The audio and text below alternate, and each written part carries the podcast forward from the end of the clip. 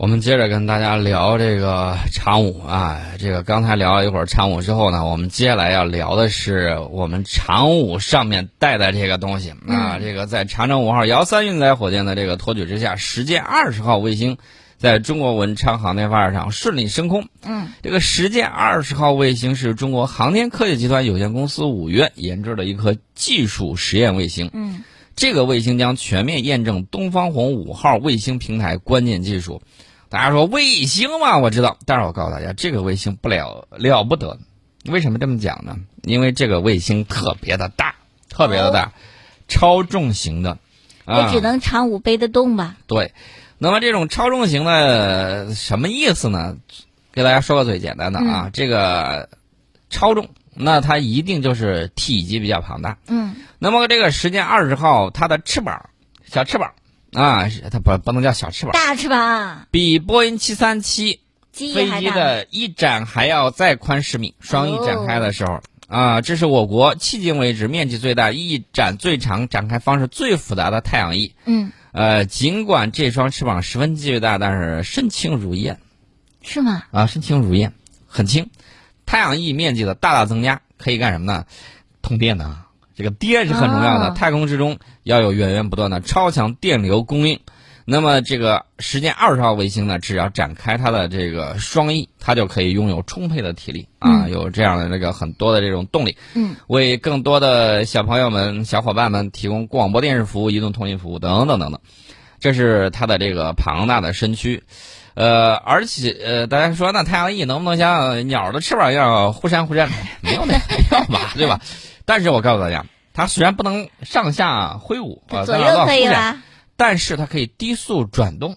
啊，低速转动什么呃什么用处？始终对准太阳，啊，从而最大限度的获取太阳能有。点像向日葵呀。呃，没错儿，嗯，嗯，这个所所以它是时间二十号是东方红五号卫星平台的关键技术验证星嘛。哦原来如此。对，那么带动太阳翼转动呢是一个小关键，太阳翼驱动机构啊，这个太阳呃太阳翼驱动机构个头很小，但是很耐冷、耐热、耐冲击，啊，能够轻轻松松的承受巨型太阳翼展开带来的冲击载荷啊，驱动百十来斤的这个质量转动不在话下。那这种材质都很特殊吧？材质比较特殊、嗯啊，这个大家要注意，这个电不能太大，也不能太小啊。我们都有这个经验，什么经验呢？就是你如果这个家里头电压过高的话，你灯泡容易烧容易烧掉，嗯对吧？电压过低的话，它容易不亮。啊、是的，比较暗。对，所以说呢，这个卫星上面也同样存在这个问题，电流不能太高，也不能太小啊。这个要维持卫星的健康运转，怎么办呢？研究人员呢就给卫星配备了一颗大心脏啊，国内功率最大的电源控制器。电源控制器，嗯这个电源控制器呢，比第一代电源控制器功率增大三倍，功率密度提升二点五倍，重量只增加了百分之四十。嗯，啊，所以说的这个呃电源控制器也是关键点啊。那么黑科技还有很多，比如说现在大家看卫星互联网业务在增加啊，用户对于大容量通信卫星需求越来越迫切。那么这个时间二十号搭载的由航天科技集团五院研制的甚高通量通信载荷，涵盖了 Q 啊、和这个 V 频段载荷啊、宽带柔性转发器等等东西。呃，给大家打个比方，静止轨道啊，如果把静止轨道比作太空中的一条高速公路，那么这条高速公路上是所有太空高速公路上最为拥挤的，而使用了 QV 波频段，就相当于把这条高速公路拓宽了四到五倍，啊，你通行起来效率就。高的很多。对呀，这个呢，就是提高卫星通信容量的这个主要手段啊，就是提高这个可用频带的这个带宽啊，这是相应的这个技术。另外呢，它还有一个啊，这个就比较怎么讲呢？比较黑科技了啊。为什么叫比较黑科技？它用的是激光通信，嗯，激光高速通信。呃，大家一直在想啊，天基信息网骨干节点以及航呃这个导航卫星组网，那是我们北斗啊。它是激，它用激光通信，这是一个非常重要的手段。那么最近这些年呢，一直是全世界航天领域研究的一个热点的问题。那么时间二十号卫星搭载的是航天五院研制的这个激光终端，可以实现在轨的星地通信，通过双通道信号传输，能够实现十 G 左右的通信容量。十 G，嗯，十 G 比较大了大的很。啊。这个要看片子的话也挺快啊。相比着传统的这个窝窝通信，它要实现了指数级的这种增长。指数级呢，这至少得多个零万，对是吧？十个 G，这个还是很厉害的。另外呢，这个世界二十号卫星还搭载了这个其他的一些东西啊，这个混合推进，嗯，混合推进啊。现在很多人买买汽车喜欢买这个油电混合动力啊，插混的或者轻混的，对吧？嗯，呃，一个是能够发挥汽油机的作用，另外是少烧油。另外呢，它发挥电动机、电池发动机的这个双重优势。它可以怎么着呢？它可以比较安静，而且可以比较省油，利用电力的时候还比较安静。互补一下，想用什么用什么。嗯这个时间二十号卫星采用的就是一套混合推进系统，由化学推进和电推进提供混合动力啊，相当于卫星里面的油电混动卫星。嗯呃，这个就比较高大上了。那么化学推进有一个好处，力量大。你想那个说我要伸个懒腰啊，可以，但是呢效率会低一些啊，嗯适合快速变轨和调整卫星的姿态，尽快把卫星送入既定工作轨道。这相当于什么呢？相当于这个，相当于我我我个人认为啊，相当于这个爆发力比较强的短跑。嗯然后呢，这个大家要注意，电推力它比较小，但是推力精度非常高，效率也很高。我们看的这个电动汽车也是这样的，控制很好。那么它就适合在轨长期精确的轨道调整啊，一点一点一点细细的调，你多调这个几分之一度，我都可以做到。嗯所以说呢，这是这个精细化调整。那么，时间二号卫星的化学推进系统呢，使用了最新的板式储向啊、超声波流量计以及高精度压力传感器，还有热熔法等产品和技术，实现了对燃料的精确测量和管理，确保每一滴推进剂都不浪费，每一滴推进剂都用在调整姿态这个上面。这是我们讲到了它的这个黑科技之五，再讲黑科技之六啊。黑科技之六是什么呢？降温神器啊，可以展开式的热辐射器。这个时间二十号卫星的尺寸是很大的，体积也大，重量也大，这个功耗不用说，那肯定也大，产生的热量就很多。如果不及时散热，那会出问题啊。会出问题。嗯啊，这个造成各种设备失效，从而无法正常工作，怎么办呢？还得给它降温。但里面有一个降温神器，就是基于单向流体回路的可展开式热辐射器。这个神器在胖五发射的时候，紧紧收拢在卫星内壁上啊，一旦卫星准确入轨，它会自动解锁并向外展开。呃，给给大家打一个比较形象嗯，的比方，就好像这个呃养了小狗、小猫咪、小狗，主要是小狗，小狗，一热它就吐个舌头对，啊。这扇特殊的窗户就相当于卫星的舌头，把这个热量给散出去嗯，啊，这是它的这种方式。所以说呢，科学家呃仿生，啊，仿生这个这个神器还是很有意思，嗯能够有效的解决航天器功率，呃，就是功耗增大和这个散热面积不足的一个矛盾。那提前伸个舌头出去，吐吐热量啊，这也是方法。嗯，另外呢，我再给大家说一下，随着这个时间二十号卫星的成功发射，搭载在这个卫星平台上的 LIPS 杠三百离子电推进系统啊，一飞冲天，开始了它的太空之旅。我详细要给大家讲一下那个电推。这个离子电推很有意思，这个是怎么讲呢？首先自主研制啊，谁搞的呢？航天科技集团五院，五院的五幺零所，嗯啊，五院的五幺零所搞的，这个拥有完全自自主知识产权，这个是没有问题的。二零一七年啊，他研制的那个，呃，就是上一代的叫 LIPS 杠 R 百离子电推进系统，就搭载了实践十三号卫星，实现了电推技术在中国卫星上的首次应用。呃，那么这次的 LIPS 三百离子电推进系统比二百这个推力提升五倍，嗯，提升五倍，速度可以达到每秒钟三点五万米以上，每秒钟三点五万米。在轨应用由南北位置保持单项任务拓展到了卫星变轨姿态保持和动量轮卸载等多项任务。那么本次飞行验证的是这个 LIPS 三百电推进系统的首次在轨验证，也是国内五千瓦级电推进系统的首次在轨验证。呃，这个我觉得实验啊肯定是能够取得成功的。另外还有什么呢？还有就是以后的时候我们可以干什么呢？我们有了这个卫星，呃，有了火箭，我们上去之后还可以给已经在轨的卫星补充燃料啊，给它加入一些东西啊。原来的时候，这个你比比如说这个化学物送质点礼物，吃的喝的什么啊，的。送点吃点喝的，你嗯在这个上面再多待几天，对对对，更好的工作，嗯这是没有问题的啊。这是我们讲到了我们未来啊，未来我们会有更多的这种电推进系统的航天器，呃，所占比例会进一步的这种扩大，会嗯更多的这种应用。接下来我们要给大家讲一下长五遥二发射失败内幕啊，到底是什么样的情况？大家听完广告之后不要走开啊，我们要聊一下这个长征五号遥二火箭飞行失利故障原因到底是什么？嗯其实呢，大家没有关注啊啊，去年四月十六号的时候，国家国防科工局就发布消息说原因基本查明。嗯啊，故障出自火箭的液氧液氢发动机，就是 YF 七七上面。嗯啊，长征五号工程研制团队当时是正在全面落实故障改进措施。呃，这个发动机毋庸置疑啊，火箭的心脏啊，涡轮泵是发动机的心脏。嗯这个涡轮泵呢是通过高速转动，给来自储箱的这个液氧液氢增压，嗯然后呢，继而供应到供应呃这个推力室，使之混合燃烧，产生巨大推力，托举这个火箭飞行。嗯涡轮泵就是长五遥二火箭归零的要害。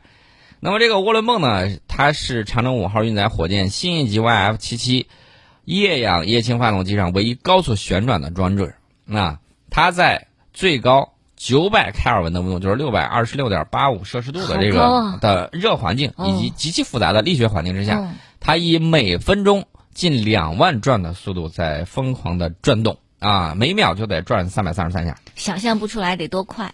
那么之前呢，三台 YF 七七发动机一共进行了十五次试车，嗯，每一次都没有问题，都顺利通过考核了。呃，然后呢，他在地面接受工况环境最为恶劣的一次加试啊，近五百秒的这种长程试车，呃，然后呢，这个情况怎么讲呢？试车没有多久，这个涡轮泵的局部结构断裂，心脏停止跳动，这是当时我们这个去实验原因的这个情况，然后去找。那么找这个情况呢，我们再回到这个二零一七年七月二号的时候，那一次就是当时点火正常点火，发动机点火正常，然后点火一百七十秒之后，四个装有液氧煤油发动机的助推器完成使命，成功分离。三百四十六秒的时候，发动机提前熄火啊，问题就出在一台新一级的 YF 七七发动机上面，就出在这个上面。然后呢，这个科学家就去反复的去找这个原因，啊，然后呢，这个判断火箭新一级发动机问题比较大，呃，这个你你想去找具体出现了什么，大家可以看长五这个遥二当时偏离轨道坠入太平洋啊，没有残骸，你就看不到病症，也无法用药。嗯那么接下来你就需要去反复的去验证到底哪对对对。哪里哪里出了问题，然后大家这个经过这么长时间反复的去攻坚克难呢，发现确确实实是涡轮泵啊，这个涡轮泵它一头是极低的极低温的泵啊，零下多少一一二百度，嗯，然后另外一边是高温的这个涡轮，高温的涡轮，所以说这让涡轮泵在发动机工作的时候受力情况非常的复杂。高速转动的时候负责动力传输，把热能动能转化成机械能。呃，研究人员呢一开始从工艺层面对涡轮泵进行了加固啊，主要是一些局部的这种改进。其实我告诉大家，这个新火箭、新技术的这种大量应用，你你过于求先进啊，反而这个可靠性会进会有一定的这种下降。嗯，这个呢，在航天界里面是比较普遍的。我给大家说一下那个欧空局，欧空局上个世纪呃九十年代研制的那个阿里亚纳五型运载火箭，也是一款以氢氧火箭发动机为主动力的这个大推力运载火箭。它一九九六年进行首次发射的时候，因啊火箭升空三十七秒之后，火箭姿态控制软件出现故障啊，然后这个火箭直接打了个横滚，以九十度滚转，被迫自毁，啊，横着飞出去了，横着飞出去了，然后只能让它自毁了。呃，第二次发射，由于氢氧火箭发动机喷管问题，导致一级主发动机提前关闭，让卫星无法送达预定轨道。直到一九九八年阿里亚纳五第三次发射，火箭的主要技术问题才得以解决，并且成功的把卫星送入到预定轨道。啊，这是这个欧空局的这个情况。其实，在我们历史上，我们也遇到过很多这样的情况。你比如说，长征二号运载火箭，直接技术前身就是东风五战略洲际弹道导弹。这个导弹在二十世纪七十年代研制过程之中，生产的这个零一批第一枚遥测弹，一九七一年九月十号进行设置中，就发生了由于弹上计算机不能适应低弹道，引发二级主发动机提前三十秒关机啊，导弹在低弹道状态之下落点比预定的瞄准点远了五百六十五公里，未能完全模拟全程弹头的载入环境。零一批第二枚摇槽弹在一九七二年十二月二十六号试射点火的时候，由于电报管短路，导致脱落插头提前脱落。四个发动机里面有一三分机，因为启动活门未打开而未能点火，导弹紧急关机终止发射。这个导弹呢，经过维修之后，在一九七三年的四月八号再次发射，因为控制系统突然断电，导弹在升空到四十三秒的时候，因为失稳而自毁。零一批第三枚导弹在一九七三年的一月改做运载火箭，发射我国第一颗返回式卫星，并且在一九七三年的十一月被正式命名为长征二号。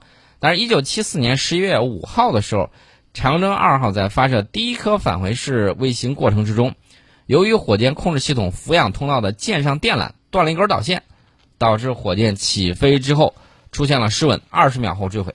那么，在研制该舰的航天医院呢，进行了全面的产品质量频繁整顿工作，然后详细分析了事故发射失败的原因以及研制过程中的其他问题，并且采取了相应的措施之后，一九七六年十二月，这个长征二号运载火箭成功发射了返回式卫星，并且从此开创了长征二号系列运载火箭连续十六年十三次成功发射的这个序幕。嗯，所以说大家可以看啊，这个，呃，这个成功呢都是。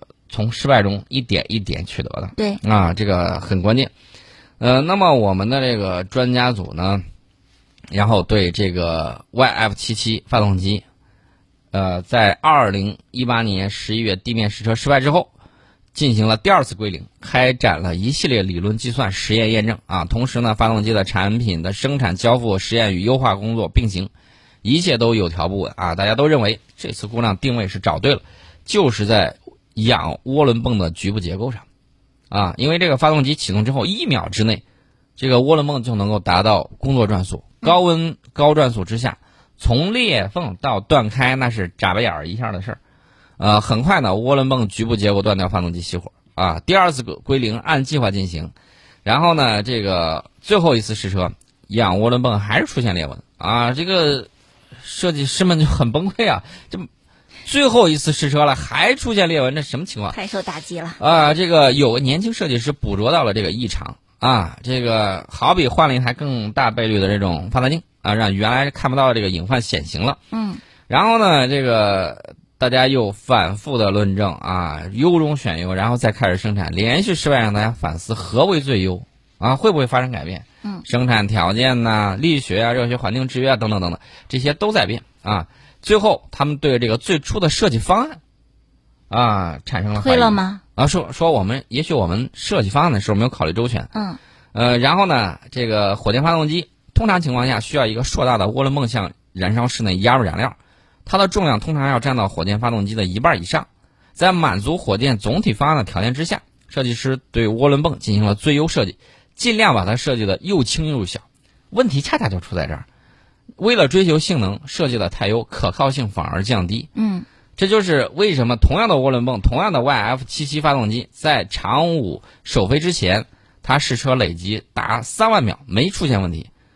那么这是一个很小的概率事件，偏偏就在姚二身上暴露了啊！然后呢，这个大家不断的再去试车啊，不断再去改啊，最后呢，终于把这个根除了一氧涡轮泵的这个病根儿。啊，把这个东西给取消了，把这个难点，把这个技术难点取消了。然后呢，大家就看到，啊，长五幺三啊，一切顺利，这是相关的情况。好的，那这个情况呢，我们已经有了了解，特别感觉在寻找的过程当中呢是比较痛苦的，比较煎熬的，也是比较麻烦的哈。